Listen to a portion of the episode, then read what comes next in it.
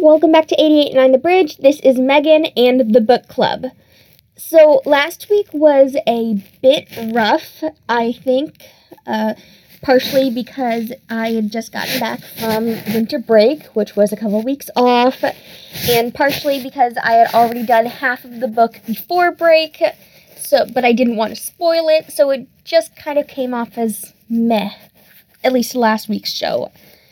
Um, but this week I have read the fourth book in the InCryptid series, also starring Alexander Price, and I think it was really, really good. Endangered, adjective, threatened with extinction or immediate harm. Australia, noun, a good place to become endangered.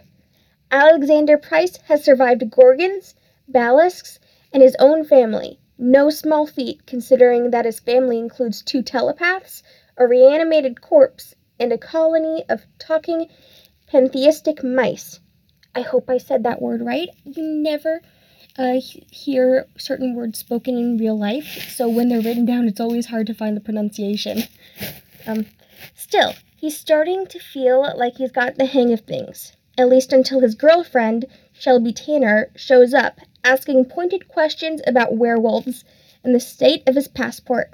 From there, it's just a hop, skip, and a jump to Australia, a continent filled with new challenges, new dangers, and yes, rival cryptozoologists don't like their visiting expert very much. Australia is a cryptozoologist's dream, filled with unique species and unique challenges. Unfortunately, it's also filled with Shelby's family, who aren't delighted by the length of her stay in America. And then there are the werewolves to consider. Killing, I mean, sorry, infected killing machines who would like nothing more than to claim the continent as their own. The continent which currently includes Alex. Survival is hard enough when you're on familiar ground. Alex Price is very far from home, but there's one thing he knows for sure he's not going down without a fight.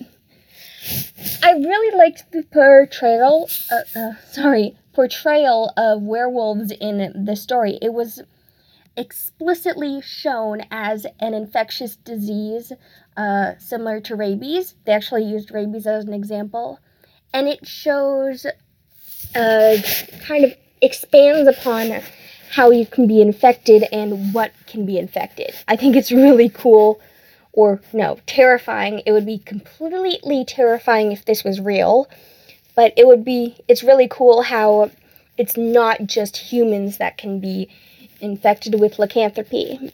Uh, one of the monsters is actually a sheep, which uh, turns into a terrifying beast. But it's, I really like um, uh, how it highlighted the differences between Alex's ability to deal with humanoid cryptids and Shelby's family's the 36 Society. I can never remember if it's 36 or 39, but I'm pretty sure it's 36 Society. Uh, it actually mentions this a little bit. Uh, Alex deals with the science, the animals, uh, the biology of non sentient cryptids mainly reptiles.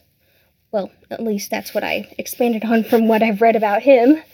Didn't say that exactly. But his sister Verity is kind of a social worker for cryptids. She deals with humanoids or people who can talk and think and live on their own and don't eat people.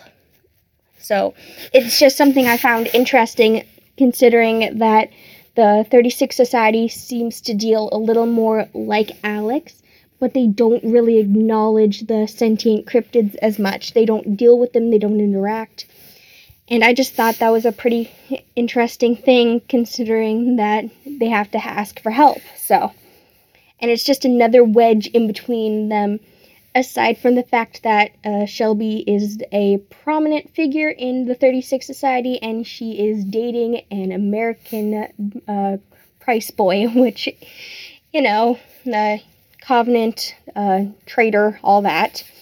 It always pops up, even when um, it's been literal generations since the prices were covenant, and that's just something that they have to deal with, which I kind of find interesting.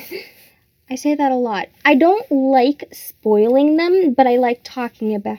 I don't like spoiling the books, but I like talking about them.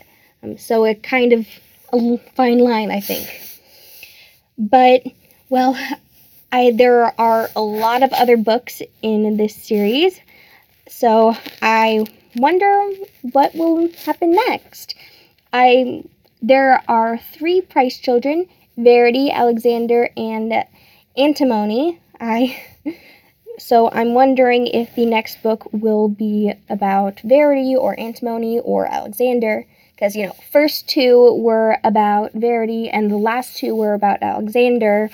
So it's kind of a surprise. At least I haven't checked it out yet. So I hope you tune in next week where I will hopefully be talking about the fifth book in the InCryptid series. Unless it is unless all the copies have all been, already been checked out, in which I will be talking about one of the books that I bought for like Christmas, which see Chansey books. I love those. So, thank you. Bye.